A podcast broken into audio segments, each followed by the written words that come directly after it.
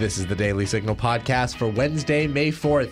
I'm Doug Blair. And I'm Virginia Allen. If Roe v. Wade is in fact overturned, which now it looks like it will be, what happens then?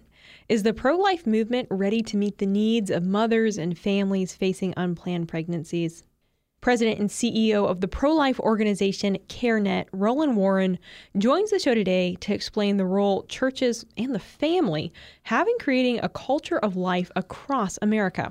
Before we get to Virginia's conversation with Roland Warren, let's hit our top stories of the day.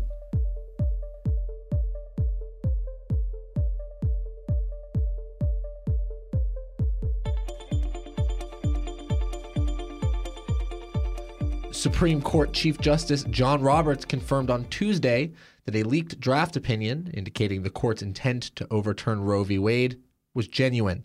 He also called for an investigation into how the leak happened in the first place. In a statement released Tuesday, the Chief Justice said To the extent this betrayal of the confidences of the court was intended to undermine the integrity of our operations, it will not succeed. The work of the court will not be affected in any way. This was a singular and egregious breach of trust that is an affront to the court and the community of public servants who work here, Roberts added, before concluding that he was ordering the marshal of the court to investigate the source of the leak. Roberts' statements also noted that the opinion in the draft is not final and that changes in votes could occur. President Biden addressed the Supreme Court leak in remarks Tuesday via The Hill. Take a listen. I think the codification of Roe makes a lot of sense. Look, Think what Roe says. Roe says what all basic mainstream religions have historically concluded that the right that the existence of a human life and being is a question. Is it at the moment of conception? Is it six months? Is it six weeks? Is it is it quickening like Aquinas argued? I mean, so the idea that we're going to make a judgment that is going to say that no one can make the judgment to choose to abort a child based on a decision by the Supreme Court, I think goes way overboard. In a statement earlier Tuesday, Biden said if the court does overturn Roe, it will fall on our nation's elected officials at all levels of government to protect a woman's right to choose. Other Democratic leaders weighed in on the leak as well. Senate Majority Leader Chuck Schumer of New York announced during a speech on the Senate floor that the body would take a vote on codifying abortion rights. Here's Schumer via PBS News. Now that the court is poised to strike down Roe, it is my intention for the Senate to hold a vote on legislation to codify the right to an abortion in law. Second, a vote on this legislation is not an abstract exercise. This is as urgent and real as it gets. We will vote to protect a woman's right to choose, and every American is going to see which side every senator stands. Schumer stopped short of saying that he would nuke the filibuster, requiring 60 votes for legislation to pass to achieve this legislation. Democrats Joe Manchin of West Virginia and Kyrsten Sinema of Arizona both reaffirmed their commitment to keeping the filibuster in place in light of increased pressure from their party to remove it. The filibuster is a protection of democracy, said Manchin on Tuesday, and Sinema agreed, saying through a spokesperson, protections in the Senate safeguarding against the erosion of women's access to health care have been used half a dozen times in the past 10 years and are more important now than ever. Meanwhile, liberal activists have been floating for a while the idea of court packing. Court packing would increase the number of Supreme Court justices and thus effectively dilute the votes of the six justices appointed by Republican presidents who are all seen as more conservative. Now, two Democrats responding to the leaked draft are renewing those calls. Senator Ed Markey of Massachusetts tweeted A stolen, illegitimate, and far right Supreme Court majority appears set to destroy the right to abortion, an essential right which protects the health, safety, and freedom of millions of Americans. There is no other recourse. We must expand the court. Representative Ilhan Omar of Minnesota tweeted Overturning Roe would put the lives of women across the country at risk. It would fly in the face of decades of precedent and the overwhelming majority of public opinion. And they will not stop here, expand the court. Doug, when this news came out Monday night that this was leaked, you you live on Capitol Hill mm. and you decided that you were going to go over to the Supreme Court and see the reaction from people. What was happening there? What did you see when you got to the Supreme Court? That was what about about 10 p.m. Monday it was about night. 10 p.m. on Monday. So I heard the news and, and I knew that I had to go over and see what was going on. So the second I arrived, you could just tell that it was a very tense atmosphere. The pro abortion protesters were already there in full force. They were screaming things like, We will not go back. They were screaming obscenities about some of the justices. But uh, eventually, what ended up happening, probably around 1030, maybe 1045, is a pro life group ended up showing up. And this pro life group was actually quite interesting.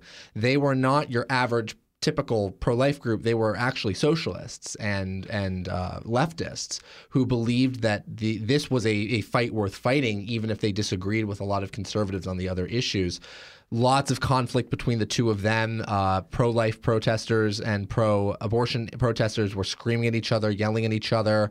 Uh, eventually, it got to a point where there was a little bit of violence. Signs were ripped away from people's hands.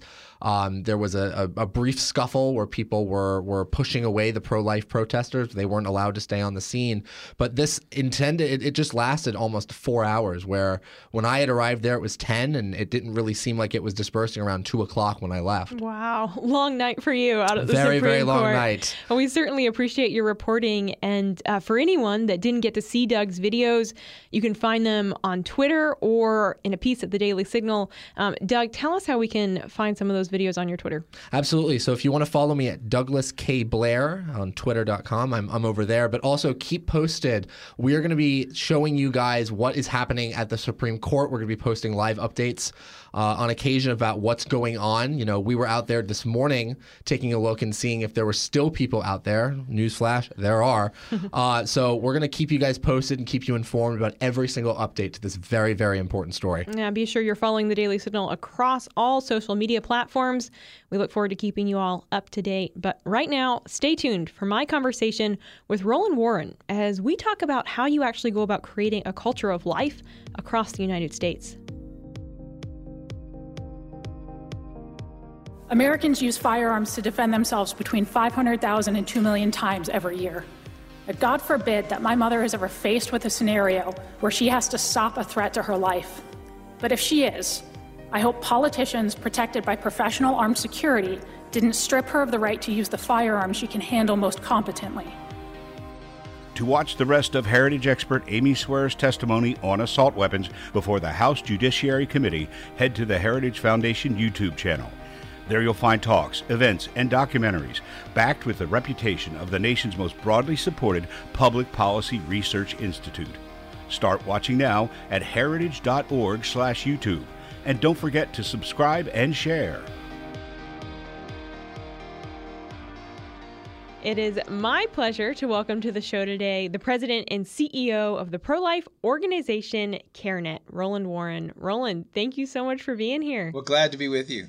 Now, you have been heading CareNet since 2012. So, if you would just explain a little bit about what CareNet is and what your mission is. Gotcha. Yeah, CareNet actually is a ministry that started in uh, 1975. Uh, our founders were uh, a theologian named Harold O.J. Brown, uh, C. Everett Koop, and Francis Schaeffer, and Billy Graham was involved. And we really started uh, specifically to try to get uh, evangelicals and Protestants uh, involved in the life issue. At the time, you know, Roe v. Wade had recently been decided, and really our Catholic brothers and sisters who had been uh, really leading the way on the issue, and a lot of Protestant and evangelical organizations were either pro-choice or indifferent or certainly silent. And so CareNet was started uh, from that perspective. It changed over time uh, to move away from more sort of political advocacy uh, what I call compassionate advocacy to really focus on compassionate care. Uh, so today we have a network of nearly 1,200 affiliated pregnancy centers in the U.S. Uh, and the goal of these pregnancy centers to, is to offer compassion, hope, and help uh, to women and men who are, are at risk for abortion. And so we're on the front lines uh, for the life issue and uh, very delighted to be Uh, in this important work. Yeah, oh, it's so critical. And I think it's encouraging to hear you say that number. So many pregnancy centers across the country are involved and um, really kind of in this network that CareNet provides, the support network. Um, and it's encouraging that as we are looking at the possibility of Roe v. Wade being overturned, to think that all across the country there are these resources available for women, for families. Um, so I, you know, I, I think when we think about um, the pro life movement. Like you say, you know, the, the work of CareNet has changed over the years. What shifts have you seen in the pro life movement over the past decade? Well, I, you know, I, you know, from, from, the time that I've been here, I think, you know, from, from a CareNet perspective, I mean, uh, our view has been really that, there, that there's a need uh, to kind of change the perspective from being what I what we call pro life, if you will, to being what, what we call pro abundant life, uh, which is kind of expanding how you think about that perspective. That's based on you know, the biblical narrative of John 10 10, where Christ said, I came that you might have life and then have that life abundantly.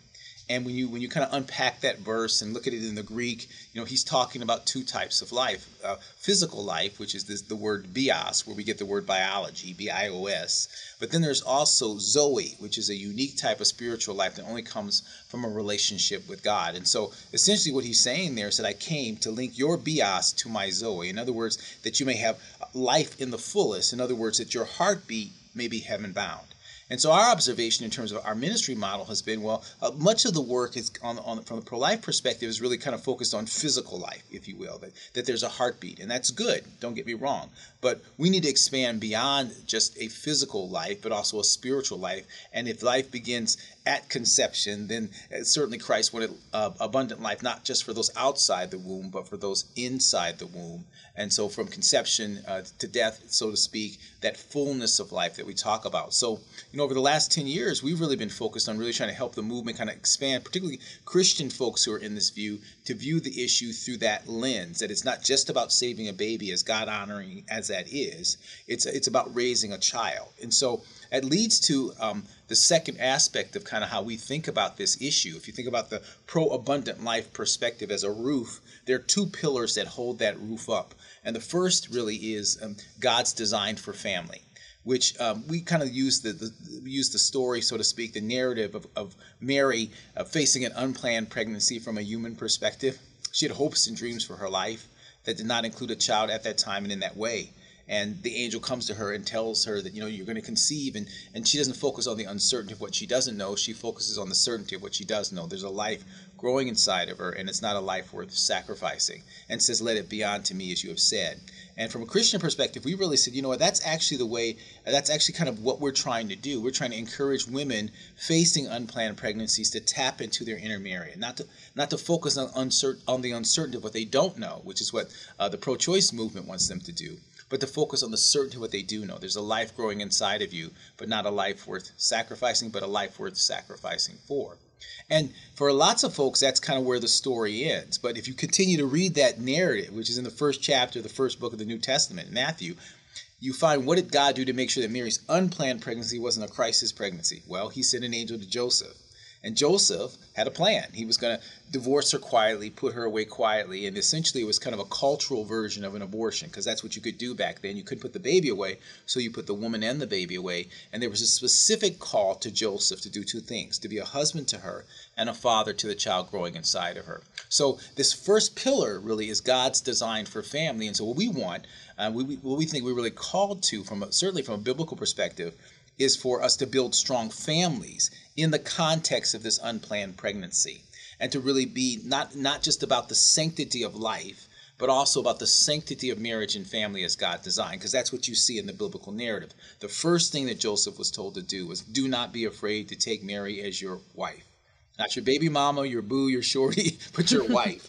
And so what you see there is an affirmation of the sanctity of marriage and family even before he even knows who Jesus is. And so from our perspective over the last 10 years, what we've been saying, listen, hey, we can't just focus on the sanctity of life issue, which is kind of a pro-life narrative. We have to focus on the sanctity of life and the sanctity of marriage and family, which is a pro-abundant life perspective, so that we break the cycle of intergenerational abortion. And of course, when the woman has a guy who says, listen, I'll be a husband to you, or and a father to the child growing inside of you, or at least a, a father to the child in, in a committed way, well, guess what? She's more likely to give the child life, which is bios, right? So that's a that's the first part of kind of what we talk about in terms of what we've seen and what we're trying to do in terms of this this model that, that God's put in front of us. Yeah, I think that's so critical because it really gets at the heart of creating a culture of life. Of, of course, we want our laws to reflect a value for life and protect life, but it's it's not enough to just have that. We have to create a culture of life, and I, I think that's such um, really a, an accurate perspective to say we have to get the family involved in that. Like at its core, that's up to to creating that culture of of family and from that comes that culture of life. I think that's really beautiful.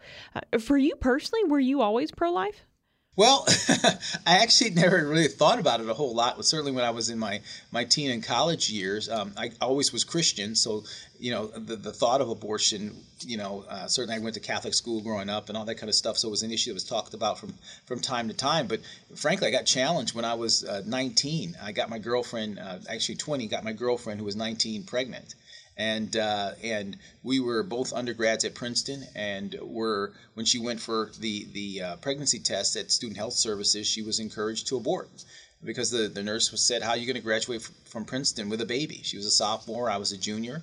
Uh, and uh, she said, "Well, no, I, I want to have my baby. I want to get married." And the nurse said, "Well, you know, what do you want to be when you graduate? She says, well, I want to become a doctor. And uh, she said, how are you going to graduate from Princeton and become a doctor with a baby? It doesn't seem like it was it was the right decision. And uh, we kind of decided to move forward with the plan, and we got married. Been married it'll be 40 years, May 1st.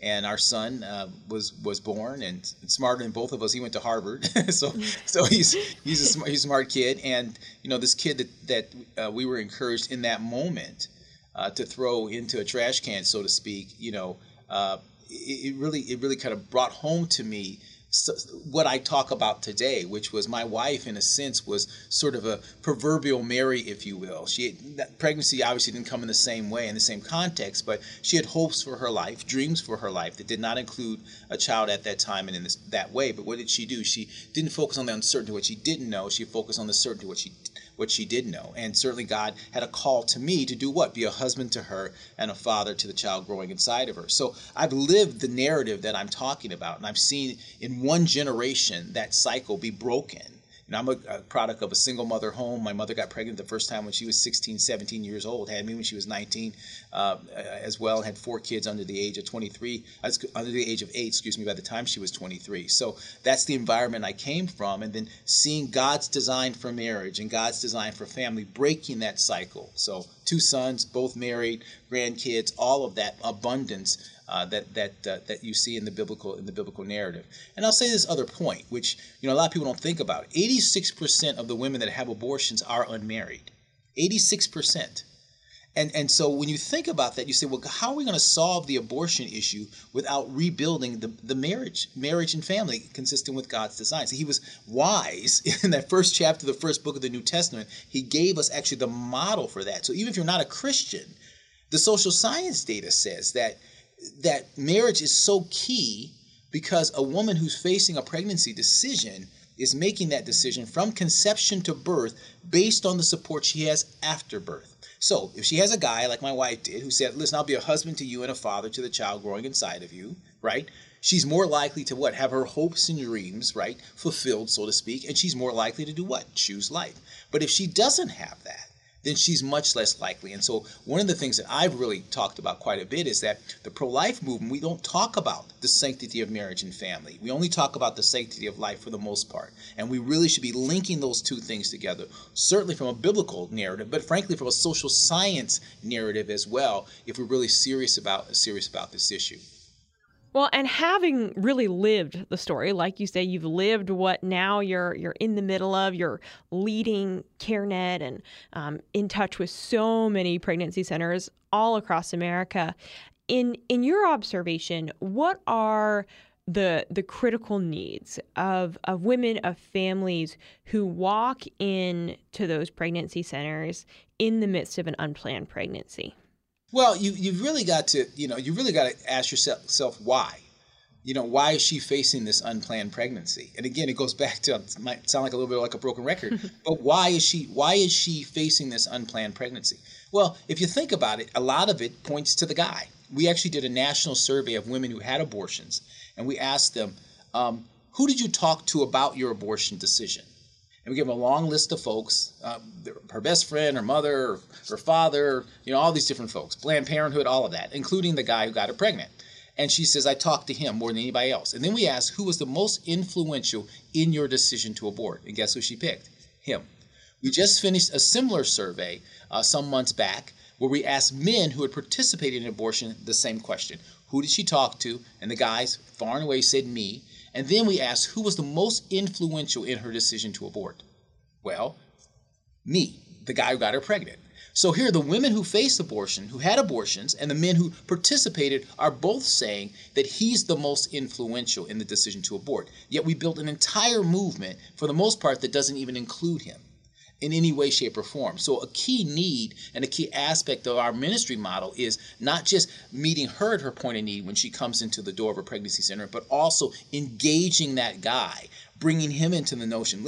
God sent an angel to Joseph, not a smurf or a gnome or something else. It was an equal call in a sense because that was important in terms of God's design for family. So, a big part of our ministry model that shifted over the last 10 years is really the father and men's ministry piece that we, we've done. In fact, we just launched the first uh, ever pro life men's conference in Dallas in March 4th and 5th, which you can come to our, our website, cared net.org uh, to, to learn more about that, to see the recap of that. First time men have ever been brought together from a pro-life perspective. Why? Because we know that the that the data shows that the women say, and even the men say, that he's the most influential, and that's a key key part of the movement. So that's a core need.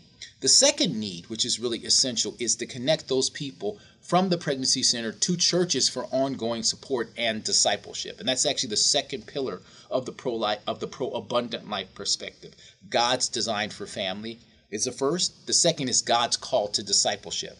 And the key there is for you to start thinking about the life issue not just in a political realm, and not just through that narrative, and not even just from a material support perspective, but view it from a Christian certainly as an opportunity to make a disciple for Jesus Christ because any good work that Christians do should lead to discipleship. So we see that water for the thirsty, yep, food for the hungry, yep, clothes for the naked, yep, homes for the homeless. Yes, we all see that as an on ramp to discipleship. In other words, an on ramp to not just meet a bios need, physical need, but also a zoe need, which is a spiritual transformation that needs to happen. But for some reason, the life issue tends not to be viewed that way, even by Christians. So they don't see someone who's facing an unplanned pregnancy and they don't think the first thought is, gosh, this person needs to become a disciple of Jesus Christ. The child growing inside of her needs to be a disciple of Jesus Christ. The guy who got her pregnant needs to be a disciple of Jesus Christ.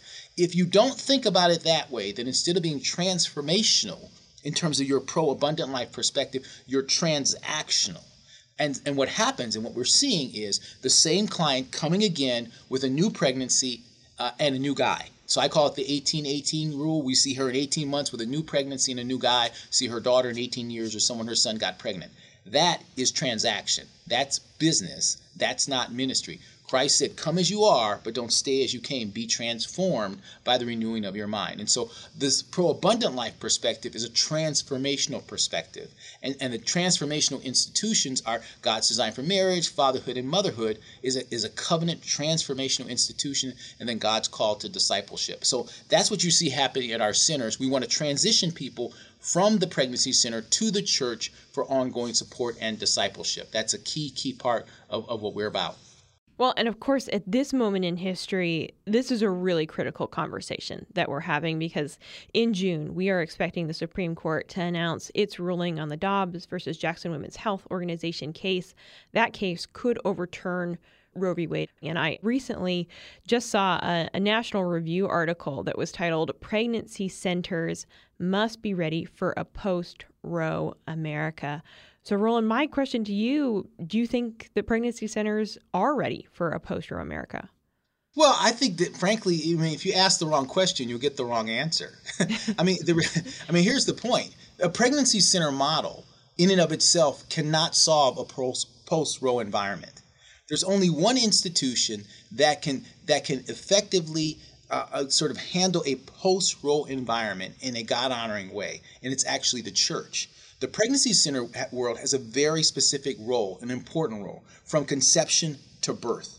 That's it. And maybe a little bit further. But if you walk into a pregnancy center with a 10 year old, unless they wear diapers and drink formula, ain't much that we can do for you. Remember, she's making that decision from conception to birth based on the support she has after birth. There, there are roughly, what, uh, 2,500, 3,000 pregnancy centers in, in the United States. Uh, how do you, how do you, how does that, ha- how do you solve that that way?